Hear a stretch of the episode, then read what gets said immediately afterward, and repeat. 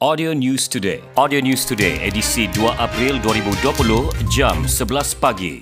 Komuniti maritim di Sabah dan Labuan sehingga kini patuh kepada arahan Perintah Kawalan Pergerakan PKP dan telah memberikan kerjasama dalam mengurangkan pergerakan dan aktiviti mereka di laut.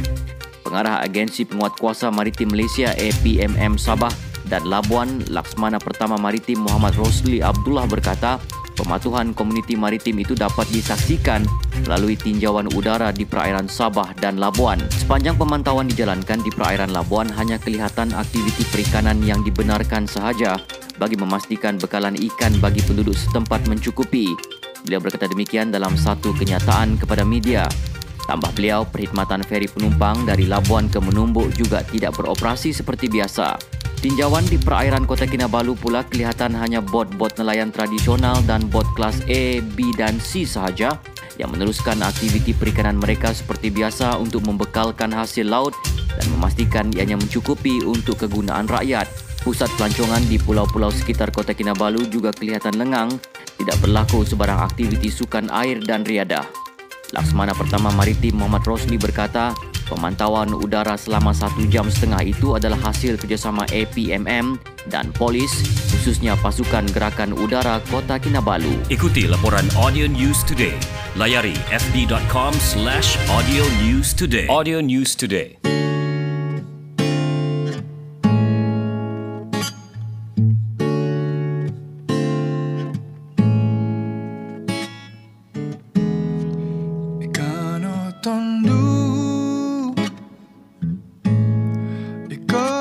Kasihanku Amilo doliwan Gisom kapatayon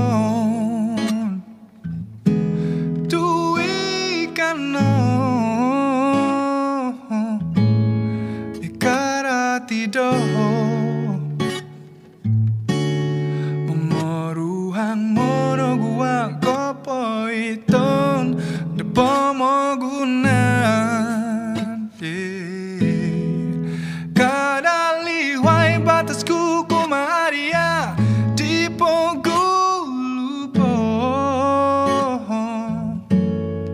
Kada tingkod mana hak do kasanangan nit ginawaku Boros tulun nampa musarahan dialog